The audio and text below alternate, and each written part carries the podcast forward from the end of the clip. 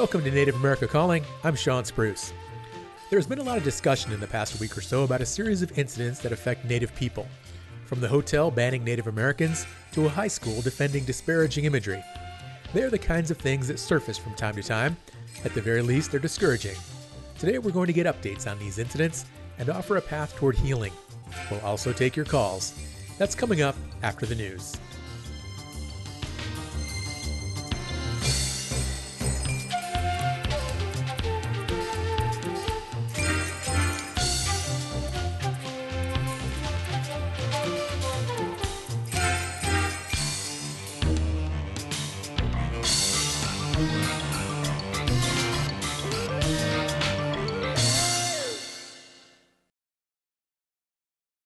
Is National Native News. I'm Antonia Gonzalez.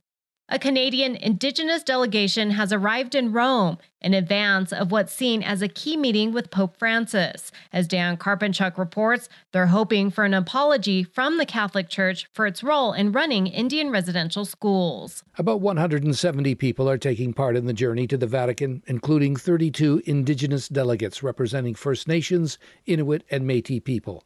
All of them have demands or stories to tell about the abuses at residential schools. From the late 1800s to the late 1900s, the government funded schools were operated across Canada by churches, including the Roman Catholic Church. Native leaders in Canada want a papal apology for the abuses at the schools. They also want church records. Perry Bellegarde is the former national chief of the Assembly of First Nations. You know, there were 130 residential schools in Canada, and the Roman Catholic Church was the church that administered most of those, those residential schools here.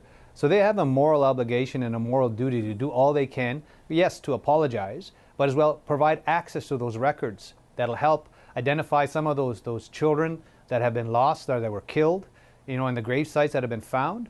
So they have an obligation, no matter how difficult it is, to make it easy for people to have access to those records. Metis and Inuit delegates will sit down with the Pope on Monday, First Nations representatives on Thursday. Then all three will gather with the Pope on Friday in an event that will be live streamed by the Vatican. For National Native News, I'm Dan Karpenchuk. The Great Sioux Nation issued a notice of trespass to the Grand Gateway Hotel in Rapid City, South Dakota over the weekend. The action comes a week after a hotel owner called for a ban on Native American guests. Connie Uhre made the statements in a Facebook post and email following a shooting at the hotel on March 19th. Her statements and the hotel quickly gained attention. Tribal leaders say racism and discrimination against Native people by businesses in Rapid City will not be tolerated. Tribal leaders met Saturday to discuss the trespass notice, the treatment of Native people in the city, and what next steps to take. After the meeting, a march was held to the hotel where the notice was taped to a door. It states the Great Sioux Nation has made an investigation and evidence shows trespass, which includes a violation of provisions in the Treaty of 1868. The document is signed by leaders of the Crow Creek, Oglala Lakota, Rosebud, Cheyenne River, and Standing Rock Sioux tribes. Last week, the hotel's manager, who's Uhre's son, told South Dakota Public Broadcasting he's against the statements and that the hotel will continue to accept Native American guests. But the Native organization NDN Collective and two individuals say otherwise and have filed a federal civil lawsuit. They claim they were turned away when they tried to rent rooms at the hotel. The Confederate Salish and Kootenai tribes of northwest Montana have now assumed full control of the National Bison Range on the Flathead Indian Reservation. Aaron Bolton has more. The National Bison Range, which was once a part of the reservation, was restored to the CSKT as part of a federal bill passed in 2020 to settle the tribe's water claims. That bill was officially enacted in December, setting off the transitionary period for the U.S. Fish and Wildlife Service to hand over management responsibilities of the bison range to the tribes. In an announcement, the tribe said that transition is now complete. Tribal Council Chairman Tom McDonald says that means the tribes are now reunified with the bison on the range. The tribes say members started the herd in the 1800s to conserve the bison at a time when they were nearing extinction. For National Native News, I'm Aaron Bolton. And I'm Antonia Gonzalez.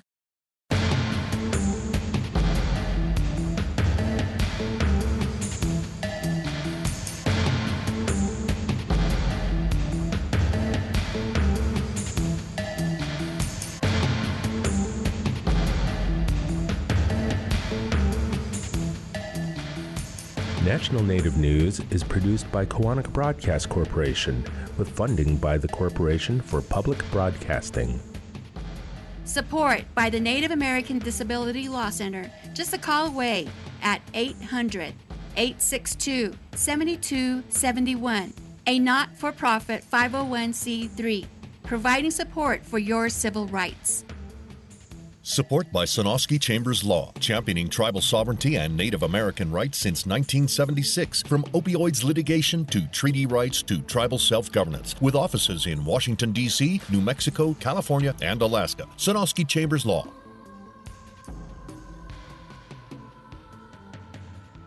Native Voice One, the Native American Radio Network.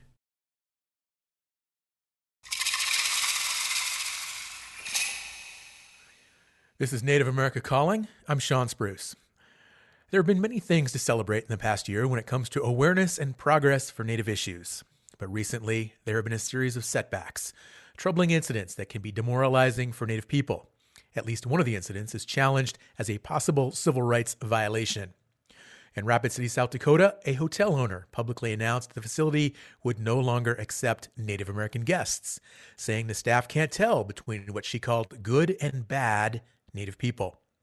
In Oklahoma, a first grader and member of the Kickapoo tribe had his long hair forcibly cut by some schoolmates.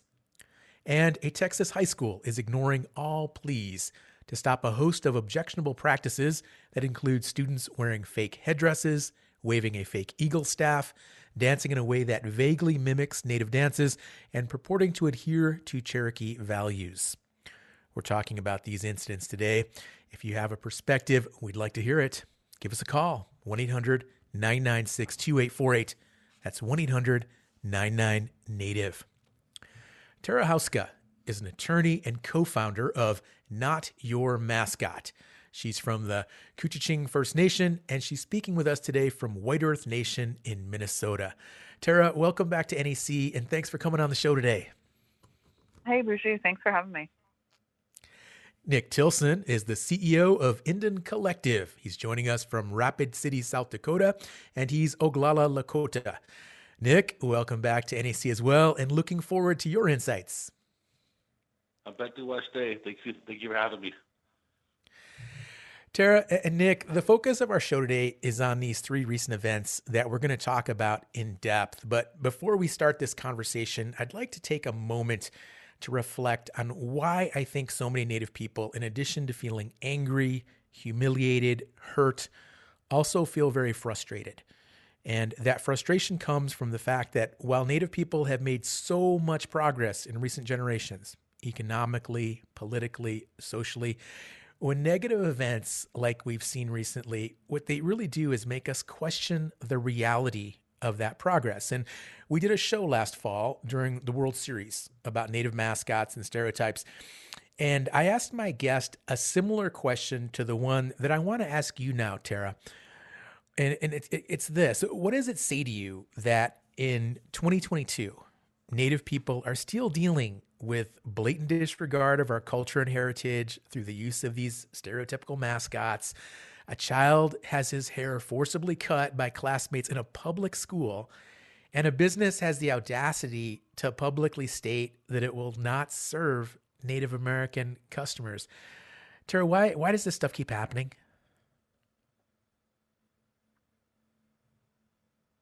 I would say, you know, I think it's a testament to how pervasive and still very misunderstood anti-indigenous sentiment is.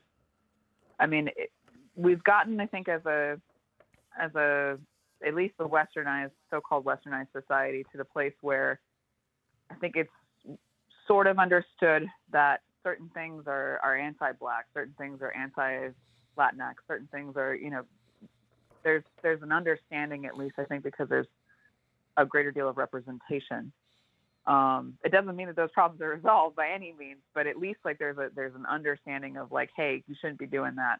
When it comes to Native people, that understanding is just not there.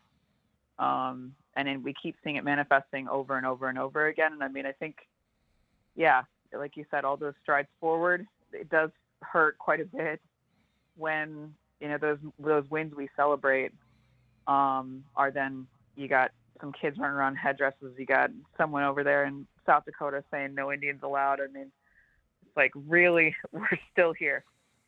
Um, right. Yeah. Right. So you mentioned just numbers and, and perhaps as Native American people, since we don't represent a large, large percentage of the U.S. population, maybe that has something to do with it. Nick, how about you? Uh, do you think it's it's a, a, game of numbers and we just don't have enough representation nationally? What's your thought on why this stuff just continues to happen in light of all the other progress that we've made as Native people? Well, I think it's a reminder, you know, that's it's a reminder that white supremacy is alive and well in America. And white supremacy and racism is an entire system, right? So these are these blatant, um, blatant acts of racism are a tip of the iceberg of the real racism that is embedded throughout our society. You know, the income, you know, the racial wealth gap in this country is crazy. For every one dollar that a white person has, a native person has eight cents. In South Dakota, native people make up 9% of the population, but are responsible for 52% of the people that are jailed and incarcerated in the state of South Dakota. The mm. lowest economic and education mobility in the nation is Native American children in South Dakota. These are systemic racial inequalities and injustices that are embedded throughout society. And the fact that those things continue to go underinvested and under addressed creates the culture and the climate for the things that we're talking about here today, whether it be, a, be, be about the Grand Gateway, the Kickapoo, or what's happening down in Texas. Okay. All right. Uh, Tara, let's get into the conversation. Tell us more about this incident that occurred earlier this month at Disneyland with regard to this high school from East Texas. I was uh, scrolling through socials, which you know, I don't know. I don't spend a great deal of time on social media, but this one, um, I've worked on native mascots for a long time, and this one was remarkable to me, at least in the sense that it was so blatant um, the scalpum chant was pretty shocking, you know, especially given that it was at Disney. So I came across this video, posted a tweet, and it went all over the place because other people were also quite shocked by this. Um, I mean, to your first question too, I think there is like a, a rising, at least understanding, but we're just not there yet. Like I was happy to see how much support there was for um, recognizing and calling out that very blatant racism. But yeah, you got a bunch of kids who are presumably mostly non-native kids uh, wearing a bunch of fringe, marching down the main street in Walt Disney World, chanting "Scalpum," and then finding out that not only it was this approved that that Disney actually was like, oh, don't put on your headdresses though, like you usually do, because they'd been invited like eight times before that. Um, mm-hmm so they seem to understand like hey that's that might that might upset people but i guess the chant didn't quite reach the radar for them. Okay. And i do want to applaud you because you are the, the person that called this out on social media. And, and I, I wonder tara had you not been proactive had you not seen these videos and blasted this out uh, do you think we'd be having this conversation on the show today you know, you never really quite know like what's going to go viral and what's going to reach people when it comes to you know socials and things like that, or or putting something out in the media. You hope that other issues also reach that kind of audience, like they're building a pipeline through our backyard through the headwaters of Mississippi. Like, why doesn't that matter also? But yeah, I mean, I think people should, Native people, you know, we we need to speak out, and it's uh, important to do so. And if we don't have those voices, um, you know, that we're we're not able to make ourselves heard. As okay. hard as that might be, and yeah. Okay. Now this school, um, they go back a lot of years. They've had this mascot for, for many, many years, uh, have been doing these practices at football games and different events. Uh, what's their position now? Are, are they talking about making any changes in the near future with regard to how they deal with these native themed mascots at, at their school? Absolutely not. I mean, these guys are doing what many folks do, unfortunately, or at least a certain section of folks do when they get called out for really overtly racist behavior, which is kind of batten down the hatches, disengage from social media, wait for it to blow over, and go back to it. I mean, this school is, it knows there's an issue. This mascot controversy has come up many, many times. I've had a number of alumni reach out and, and tell me about their own experiences. Um, Cherokee Nation has put out these statements. They they just simply do not care. They call themselves like their stadium is called the reservation. And they got they're teaching this to like little kids about uh, these chants and and how it's about pride and honor and all these different things. I guess the town was actually built on some Indian burial mounds, and that's like where a lot of this came from. They bulldozed mm-hmm. them to create the town um, and manipulated that into like their culture and history, which is a lot of what Native mascots are really about, right? It's about supremacy and colonialism and erasing that past. Now, you mentioned that Cherokee Nation, which is just one uh, Cherokee tribe. There's also uh, another tribe in North Carolina and another Cherokee tribe that's in Oklahoma. But Cherokee Nation, that the big tribe based there in Tahlequah, uh, they've publicly denounced this. Their principal chief, Chuck Hoskin Jr., has been very critical of this whole situation. However, uh, the school did receive an endorsement many years ago in the late 70s from the person that was principal chief at the time. And they've been using this endorsement as license to go out and do these demonstrate or, you know, carry on these game day antics and such. So um, we're going to talk more about that that situation and that um, that license that uh, they claim to have, this endorsement from Cherokee Nation that uh, is more than 40 years old, and how that plays into it. And we're also going to talk more about these other incidents that have occurred there in Rapid City, South Dakota, with regard to the Grand Gateway Hotel, and also this uh, young fellow down in Oklahoma who had his hair cut. Again, this is a tough show we're doing today. Uh, it's not a warm and fuzzy show like we do sometimes on other episodes of Native America Calling, but we really want to hear from you as listeners. Again, all perspectives are welcome on our show, so give us a call 1 800 996 2848. That is the number, and we're waiting to hear from you. We'll be back right after this short break.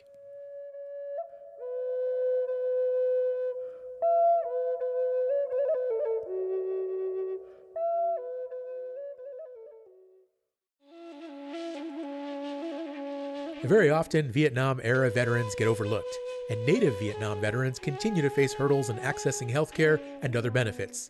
For National Vietnam War Veterans Day, we'll take time to honor Native warriors and hear their stories. That's on the next Native America Calling.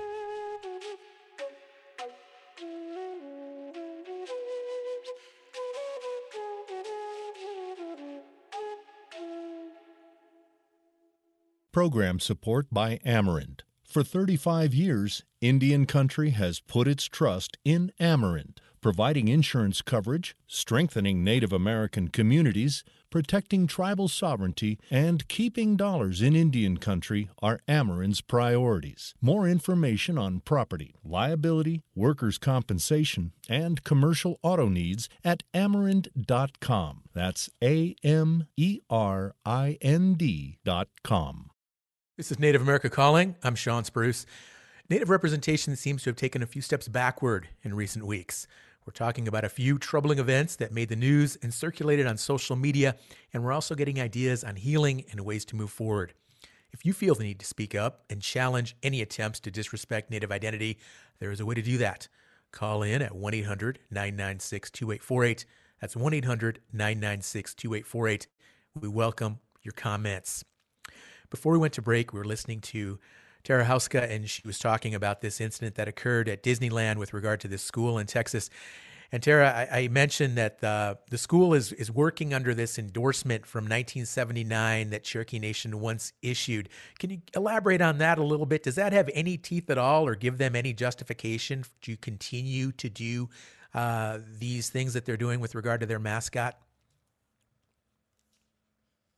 A couple different things, which is at the time that this endorsement was given, we were still fighting for legislation to prevent or at least try to stop the theft of our children through the Indian Child Welfare Act.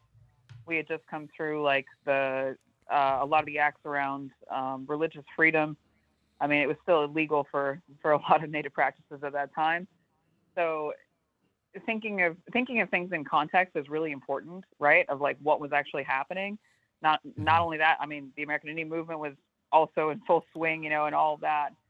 Um, people were out in the streets and, and pushing back against dispossession and disenfranchisement of Native people. Um, I don't think that one person can represent adequately represent an entire, you know, section of people, right? And it sounded like the the Cherokee Nation was not even aware that this had happened and that they they had framed this and made this like their whole centerpiece. Um, because the issue really isn't about like whether I'm offended or you're not offended, or whether this Native person said it's all right and this Native person said it's not right. The issue is that it affects our children, right? And, and it's clinically and completely shown to do in numerous studies that it harms the, the self-esteem of Native youth, that it right. causes all children to adopt racial stereotypes. That's what really matters. It's about racism. Like that's what we're talking about, and that's what actually the heart of the matter is. Not about like how many people are offended or how many people aren't. Okay. Well, let me ask you though, and apparently uh, the Cherokee Nation didn't have a lot of knowledge of this endorsement, but do you think um, there's any responsibility on their end for for not keeping better tabs on on what their elected leaders, what kinds of proclamations they're issuing, even something that occurred many years ago in the past, like this one did? Uh, don't they have some sort of a responsibility to keep tabs on that kind of stuff to to cut things like this off sooner rather than later. So we're not dealing with it as this huge issue 40 plus years now 2022 do you, do you have any thoughts on that? I would guess that's probably why the current president put out a proclamation a couple years ago right was exactly for that. Like no it's actually not cool. And when this issue was brought up those years ago because it's been brought up several different times like these guys have gone through this multiple times because it's obviously racist behavior. Um, it sounds like the, the nation rectified this this past ambassadorship okay. that was given. Okay. Well, we've got a caller on the line, Melvin. He's listening on KZYK in Santee, Nebraska. Melvin, you are on Native America Calling. Yes, when uh, Sarah mentioned uh, the Cherokee Nation in the 70s, their president was appointed by our, by the United States president. They weren't elected, they were appointed during this time. So I won't give much credit to that document uh, stating uh, supporting that school because uh, once he was out, the Cherokee people finally voted in their leaders. So they probably don't even know this happened. And I think that uh, they should look at, bring up the paperwork and uh, get rid of it. It's, it's racist. But the other thing is at the time, W.W. Keeler was the tribal chairman over there in Cherokee country. And remember, he was appointed by the United States president. They didn't even get to elect their own president, they were appointed. Mm. So that's what I have to contribute. Well, Melvin, thank you so much. Uh, as always, you've got great insights. Uh, and and I, I, do have confirmation that W.W. Keeler was, in fact, appointed by President Harry Truman. Uh, we're checking on that. We're double checking on whether or not um, Ross Swimmer was was appointed by the United States president at that time. I'm thinking that would have maybe been Jimmy Carter, but, but we're going to check on that just to make sure we got our facts right. Uh, folks, let's get an audio example of what we're talking about. This clip is from a song written by a school music teacher more than 10 years ago. It's from a video on the Port Neches Groves High School website, and it is part of one of their annual Spirit Week celebrations.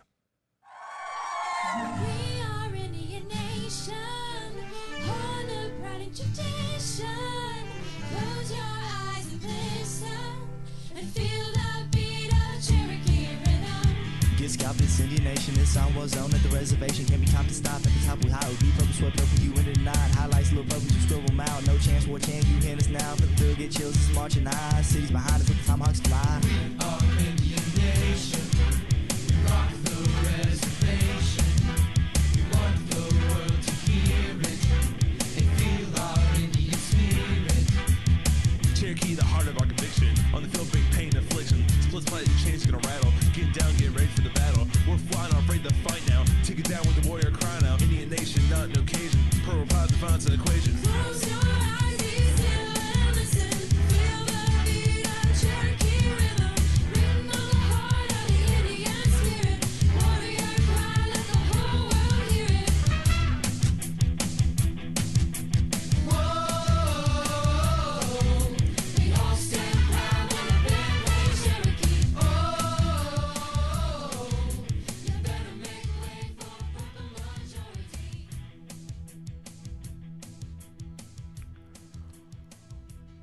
Wow. That sounds like an episode of the old TV show Glee that just like completely went off the rails. Uh, Nick, please, what's your reaction when you hear that? Oh, my reaction. I mean, I, I, I think what it comes down to, my reaction to that is, especially as a father of four, it just it, it, it incites anger. You know, it brings up the the anger, and it also brings up the reality of what we're up against. And uh, it's a reminder that you know the attack against Native people and our identity and our lands and our lifeways and who we are is not something just in the past. It's active and it's happening right now. And so you know you hear those those things from the 70s, the 80s, the 90s, and some of those things things are still happening here today. And so, you know, to me, it's like what to do with that anger, how to turn that anger into power, and to bring our people together so that this doesn't happen anymore. So it brings up all of those emotions and those feelings of how to, how to, uh, uh, you know, take that and then like pivot it, you know. Okay. And how do how do we as Native people do that, Nick? How do we pivot from this, and how do we, um, where, where do we go from here, and, and how do we heal, and, and how do we rectify issues like this? I, I know this is a big focus of the work you do with NDN Collective. Yeah, I mean, I think the biggest thing is to recognize that this is generational, right? So we are continue, continuing on a fight that the warriors, men and women, and folks that have come before us have fought, um, and that we have a duty to continue to sharpen our spear and to use our anger and to use our frustration at this at racism and, and system um, and to have a multifaceted approach. I think that we have to always have a narrative approach. We always have to have an organizing approach, when possible, a legal approach uh, to dismantle these things. And we have to approach it and use the language of abolish and dismantle. We're not trying to make um, to, to to normalize, you know, uh, that the fact that we have to fight these things all the time. We have to use the language and build strategies to abolish this narratives and this behavior and make it not only illegal, but make sure that it's upheld um, both by Indian and non Indian people. And to also, as we stand in our power, also recognizing that our white allies need to sharpen their spear and they need to go, back, go, go to bat in dismantling white supremacy. And that means they need to work on their white fragility in the process too. And so there's many things that we can collectively do to sharpen our spirit and to move to action and have a multifaceted approach to, you know, abolishing and dismantling white supremacy. Uh-huh. Well, we've got another caller on the line, Jasper. He's in Santa Fe, New Mexico, and he is listening on KUNM. Jasper, you're on Native America Calling. Well, good morning. Um, I really, really thank uh, you for the show. I think it's uh, super important that this show is is uh, that you guys are bringing this story up. That she had picked this off the line. We we need to, uh, as the former caller said, it's about uniting as uh, as as Native people, not just as as tribal people. You know, we we're so separated by the Bureau of Indian Affairs in many ways separates us. We're Plains tribes, we're Pueblo tribes, we're we're you know Alaskan corporations. We're we need to unify our voices. This is uh, very interesting uh, when the when this this hair is we've already uh, the former caller said you know we need to have laws. There are laws already that that uh, make the the cutting of that boy's hair illegal. There's a CROWN Act which was approved by congress. And and and and our voices do need to step up uh, we have a, a, a first-time uh, Native American woman in, at, as a secretary, and and I I, I want to say this, and I don't want to offend any African Americans who are listening, but it, it, it I struggle with the idea that the African Americans have have have taken the the language and the rhetorical language of the Bible and applied to civil rights and and and moved forward and uh, and that our people have been separated, uh, systematically separated, and we haven't developed that u- united voice. So I'd like to conclude with this: is that we have we have uh, this radio station as a as a as a way to to uh, communicate to the to the nation all the way to Okay. Alaska, all across the West, and we need to have more more time to talk about this subject. Okay. Thank you, Jasper, for those comments. And Tara, I, I want to ask you because Jasper mentions that as Native people, he feels that we do not always stand united with some of these issues. Tara, do you agree with that? Yeah, absolutely. I mean, there is no monolith, right? There's hundreds of nations that are fairly recognized. There's many, many nations who are not recognized.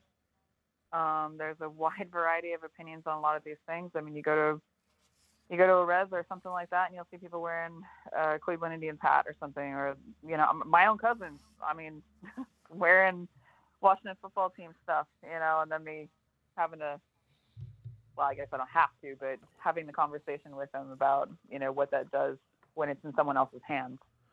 I mean, I think there's a, go ahead. I'm sorry, go ahead. Finish, Tara. I'm sorry. I, I interrupted you. Go ahead and finish. Um, you know, I would just say like there there is a wide variety of opinions that are out there, just like everything. Um, but that said, I mean, I for me, I just always go, come back to specifically on the mascot issue and about representation. It's about our kids, and that is not an opinion. Okay. Now, I, I know a disclosure, we did reach out to officials with the Port Neches Grove School District, and we did not hear back from them by showtime. But Terry, you mentioned uh, how you know Native schools and, and many Native people, you know, support mascots and such. And uh, we know that there are a lot of tribal schools with mostly Native student bodies that also keep Native mascots. So, what is the difference? Why is it different when a Native school has a mascot as opposed to when a school like this in Texas has one? Like I said, I mean, it's it's a huge difference when it's in our hands versus someone else's, right? It's if you're on a if you're on a res and you're you understand what headdresses mean. You understand. Well, first of all, you're probably not even going to be wearing one, but you understand what mm-hmm. those things actually mean. You understand that, like that video that was circulating of these kids that were practicing a fake pipe peace pipe ceremony is what they called it. You know, on their gymnasium floor. I mean, we know what those things mean. They don't know what those things mean um, it's a completely different understanding and approach to it, right? Like it's it has nothing to do with the ignorant portrayals and representations that we see when we go into non-native spaces. I mean, for me, moving to DC, that was the first time I'd ever seen anything like that in my life. You know, because we banned mascots back in 1992 in Minnesota, so like I just hadn't seen it, and when I did, it was shocking and it was really, really upsetting. And I couldn't help but think, like, you know, if I were a kid being raised in this environment, how much that would hurt. Okay.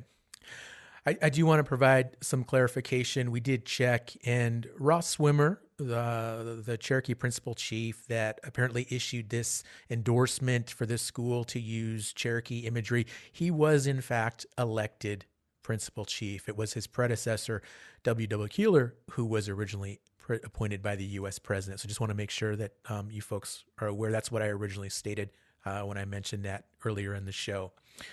Uh, Nick, also, we've got this big issue up there in Rapid City, and that hits really close to home with you. Tell us more. Um, Grand Gateway Hotel. Can you give us a little bit more background on just what exactly occurred there? Uh, yeah, so a little bit of background. Grand Gateway Hotel, um, a hotel that's on Lacrosse Street in Rapid City. Um, two things happened.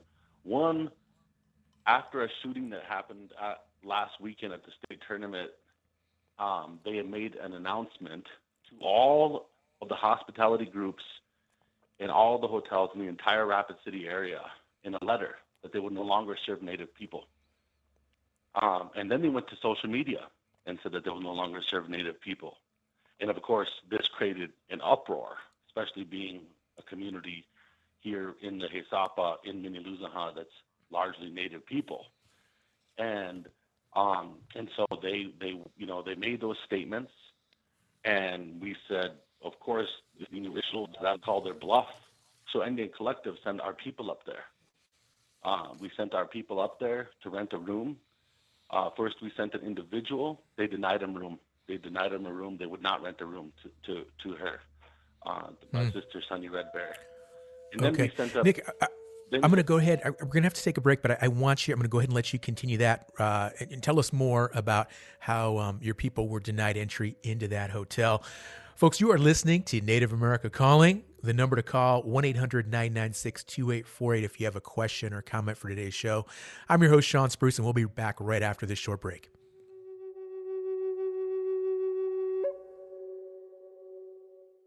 Mesa Lands Community College can help you lead the way in your chosen field. At Mesa Lands, where one in three students is Native American, you get hands on opportunities working one on one with instructors in wind energy, where students go up the turbine in their first semester, silversmithing with access to the largest foundry in the Southwest, and blacksmithing and the cowboy arts. Mesa Lands has a national top 10 rodeo team, too. Info and applications at mesalands.edu. Mesa Lands Community College supports this program. For tuning into Native America Calling. I'm Shawn Spruce. There's still time to get in on our discussion today. What is your reaction when you see instances of disrespect and aggression against Native Americans like we've seen in recent days? Please call in 1 800 996 2848. That's 1 800 99 Native. Before we went to break, we were listening to Nick Tilsen, and he was explaining how NDN Collective um, is involved with this issue at the Grand Gateway Hotel there in Rapid City. And Nick, you were describing how some of your people went to rent rooms at the Gateway Hotel. Please continue continue your thoughts. Yeah, absolutely. So we sent our people up there um, to rent rooms to call their bluff to see if they would actually not just talk about not serving Native people, but actually actively do it. And so they denied both individuals within our group. They also denied NDN Collective as an organization, um, refusing to to uh, to rent us rooms. In fact, when they found out NDN Collective was in the lobby, they they asked us to leave the pre- the, the premises.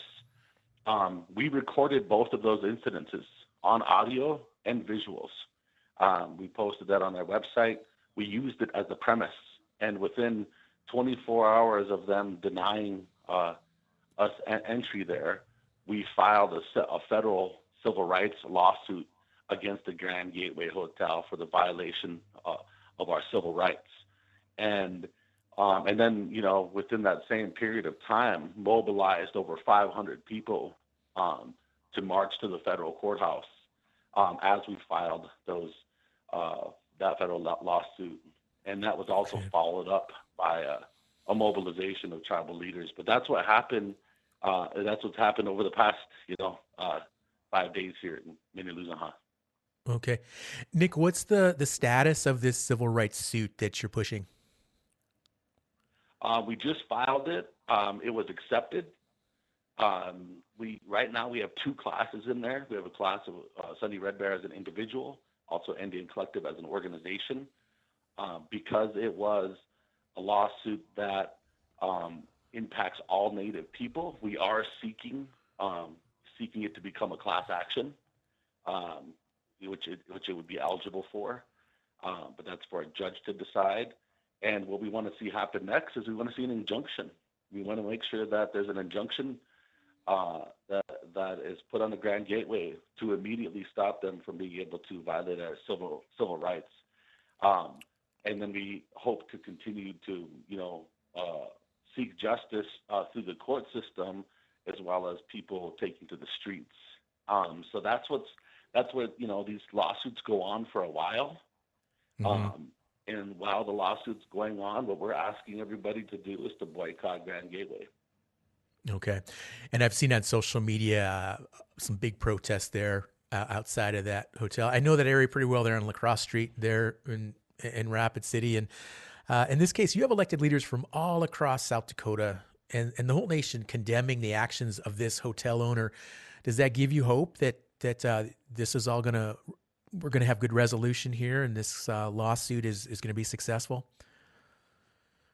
Yeah, I mean, I think that there is uh, absolute unity on this issue from grassroots organizers, um, tribal leaders, um, you know, elected elected officials, um, to quite frankly, a lot of the a lot of the white businesses and and white leadership in Rapid City also stands against this uh, against this act of racism too. Um, and so I think the lawsuit is one of the things, but I think the bigger impact here is not just a lawsuit, it's not just a boycott, but we're sending a message here that this is not okay in our community, and we will put an end to it. And this business will not be conducted this way in our community because when it is, we will rise up and we will put it out like a fire as quick as it as, as quick as it comes up. And so um, that's what I'm seeing here um, in the opportunity that exists here is to build a flame to attack systematic racism in this community because this community is absolutely racist and the Grand Gateway is only you know tip of the iceberg. Okay, and, Nick, you, you you mentioned Rapid City. You describe it as a racist community. It, it's a border town. It's had a long history of high-profile incidents against Native people in the past. But you do mention that local businesses are condemning uh, this business and, and their practices. But overall, uh, you know, you're there in Rapid. Um, is is it getting better overall? Do you think in terms of some of these deep-seated racist issues that occur up there in Rapid City? What's your perspective on that? I, I think the systemic issues are not changing. I think that the over incarceration of Native American people is not changing. Um, I think that the education, you know, mobility and economic mobility for Native people is not changing. Um, so many of the systemic issues that need to be changed to to to transform this community and move it forward, those things aren't aren't actually changing. And so what I'm seeing is that in this moment, people are rising up and saying, I'm against this behavior. Well, what about against the, the police that every day harass Native people in this community? Or the mayor of Rapid City who denounced what, what the Grand Gateway did, but before the 4th of July event last year talked about lynching and held a press conference about lynching in this community? What about um, the aggressive panhandling laws that are, you know, designed to target Native American people? Those are white supremacist, racist laws that are in place. And so I think that there is an opportunity here. I don't see the things changing as of late, but the biggest opportunity here is how do we take this incident and the fact that Indian and white people stand together on this incident to actually pivot this moment into addressing these systemic issues in our community. Otherwise, we are always going to be here. There's going to be another business. There's going to be another thing to march. There's going to be another thing to rise up against. And what we really need is us coming together to addressing these root causes throughout our community and throughout society. Okay. We have another caller on the line, Stephanie, uh, listening in Durango, Colorado, on the internet. Stephanie, you're on Native America Calling. Hello, Yake. Um, my name is Stephanie. I'm Navajo, Diné, and um, so the, just wanted to br- talk a little bit about mascots and the harms that they do. I live in Durango, Colorado, and there is a business called Toh-Atin Gallery owned by two white owners, and they have a chief statue. It's a caricature of a man, a native man, and it's everything ugly about Native American caricature. And there's an organization that I'm a part of. It's a grassroots Native led organization that have been trying to get the statue taken down. And last uh, last fall, before COVID reared back up, we were trying to get a panel together, and we were close to getting it finalized and getting it all set up. And the one of the owners of the um, business went to the kind of, I guess you could say, the stakeholders of Durango, complaining about what we were doing. And in her email that she didn't think was going to get out to people, she essentially referred to the group, which included myself, as um, that we were not representative of good Native people. And it's just that whole idea that when you fight back against white supremacy, white character, you know, I like just essentially racism in general, um, that you're pigeonholed into either being a good Native, how they want to view a good Native being, and then a bad Native because you don't do things to a white person's expectations. And so we're still trying to get to get the panel going again with COVID um, restrictions going on. It's kind of hard to do that, but um, I think she's just hoping that we're just going to go away and and she can keep her her her statue, but we're not. so that's all I wanted to bring up was that you know this issue with racism and white supremacy and diminishment and you know mockery. It, it's it's nationwide and it's it's something that needs to change because um, we are we are here. We've been here. This is our homelands, and we are much more than just an ugly caricature of what they think we look like.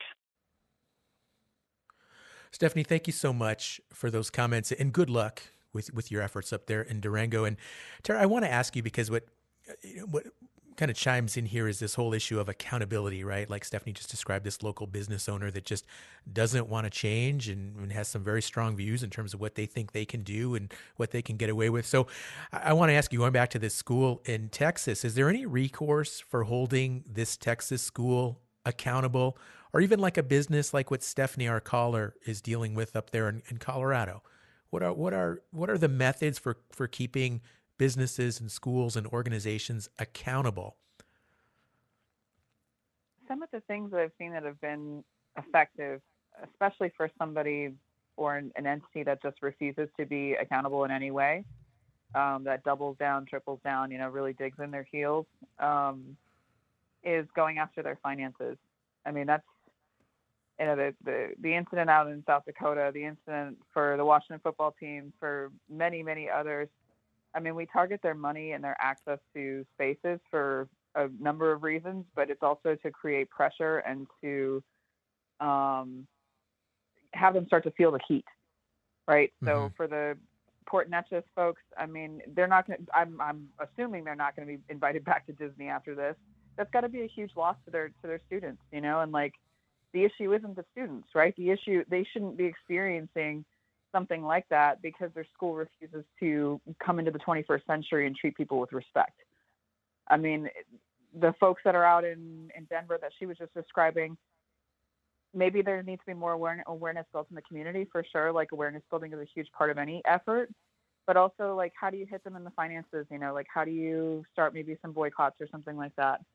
Um, same thing with the hotel. The hotel is going to feel that for sure. I mean, that was one of my first thoughts is like that hotel is going under um, for Okay. overtly saying what so many South Dakotans still seem to hold near and dear. Tara, what about this young boy down in Oklahoma that had his hair cut? Um, with regard to accountability, again, this is dealing with a school. Um, do you think there's a way to to hit that school in a way that hurts them financially? Is is that going to work in, this case, where it's not necessarily a mascot in football games and Disney World or Disneyland visits? It's it's a child who forcibly has his hair cut by classmates. Uh, what's what's the solution there? That is such a painful issue, and I've certainly through this work come across things like that happening to students um, across Turtle Island. I think um, in that case, it's you know it's, it's on the parents for sure, right? Like to be aware of what's happened to this child and how hurtful it was, like the education that needs to happen among the school, among the school teachers, the school board, like the, all the professionals that need to understand exactly why this is so painful. Um, and yeah, I mean, I think there, as far as the finances go, I mean, when you start bringing lawsuits like the one that NDN Collective is bringing, I mean that that does ultimately impact a lot of things, right? I mean, like schools require federal dollars if there's some sort of discriminatory behavior happening, or maybe they're perpetuating and allowing this type this type of really violent um, thing to occur to a student. I mean, they're not they're not adequately protecting, right? And they're not they're specifically not adequately protecting someone's right to religious freedom. Um, that is such a hurtful incident. And it's, it's my heart goes out to that family for sure. Absolutely. And and I do want to to end this show on a on a positive note. And again, circling back around to this notion of healing. And Tara, I want to ask you if if you could talk to this family in Oklahoma that had to to deal with this horrible incident, what, what would you tell them? That there are so many people who are sending them all the good thoughts and all the energy in the world that is positive and caring and that child you know it, is touching so many hearts and it's so so hurtful that they are enduring something that has such a dark history for our people. Um, but that you know they're they're that child wants to be proud of their heritage and to be proud of who they are and to walk in those ways is a testament to just how powerful that family is and how much healing our people have done so far. That we are no longer in a space where we're demonized for being native. Instead we're in a space where people are proud. You know native pride is very very real and uh, to keep moving forward. Okay. And Nick, I, I want to ask you if if you could go down there to Texas and and meet with that school. If you had an all school assembly with those students and that faculty in that community, what would you tell them, Nick? I mean, I would tell them that that this this this will never happen again, and the conversation and what happens from this moment forth will ensure it never happens again, and that every Native person with long hair, that every Native person with their culture, their spirituality, should be lifted up as warriors, as people for the future, and that we should build a society in which this cannot happen anymore and that we will dismantle that in, in, in all of one of these schools. And if the school doesn't want to change, but they don't want to make their change, then we will hold those leaders accountable. We will get people removed from that school. We will stop funding from that school, and that the young person's, the young man whose voice, whose hair was, whose hair was cut, needs to be lifted up, and needs to be prayed for. And his hair will grow back out, and our people will continue to rise, and we're not going anywhere. Okay. Tara, for folks that, that want to learn more about these incidents and other uh, egregious acts of aggression or disrespect towards Native people, what's the best way to just keep up to date on issues like this? I'd strongly recommend it. I mean, there's a couple different groups that work on this type of stuff. Um, I'd say please follow Indigenous Peoples Movement. Uh, check out Illuminative. Uh, you can follow our work at Not Your Mascot. Um, just keep aware and, you know, I mean, keep calling it out for what it is. We, we move forward when we stand together. Well, once again, we've reached the end of the hour in a challenging conversation concerning recent egregious acts of disparagement and aggression toward Native people. Thank you, Tara Houska and Nick Tilsen, for your insights and perspectives, as well as your leadership on these troubling issues. Tomorrow, we're taking time to recognize Native veterans, specifically veterans of the Vietnam War. Tune in live at the same time or catch us on your favorite podcast app. I'm Shawn Spruce. Thanks for listening.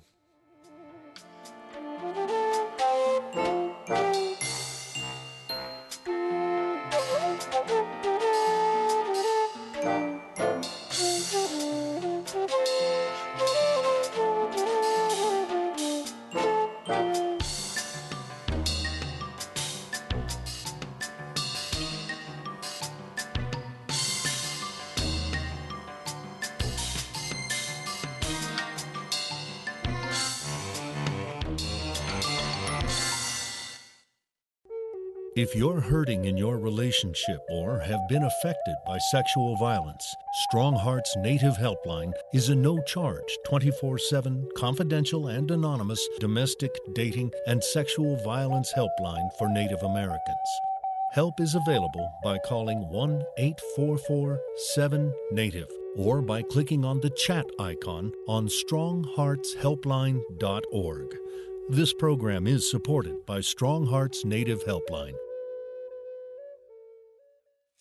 Skugtash i wum tuka mo am yu kuta kumatoaki amo aha it tash amo hanyik mamakai am bai chis machim ok healthcare.gov o amo haku kuta kumako gigik sikor sikor kuai kumako gigik ga kutas humuk jud idop amjit himuk centers for Medicare Medicaid hachipka.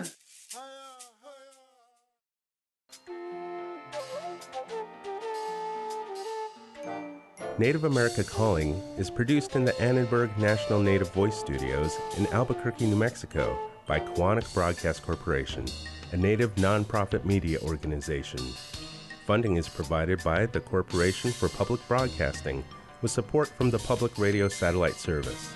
Music is by Brent Michael Davids. Native Voice One, the Native American Radio Network.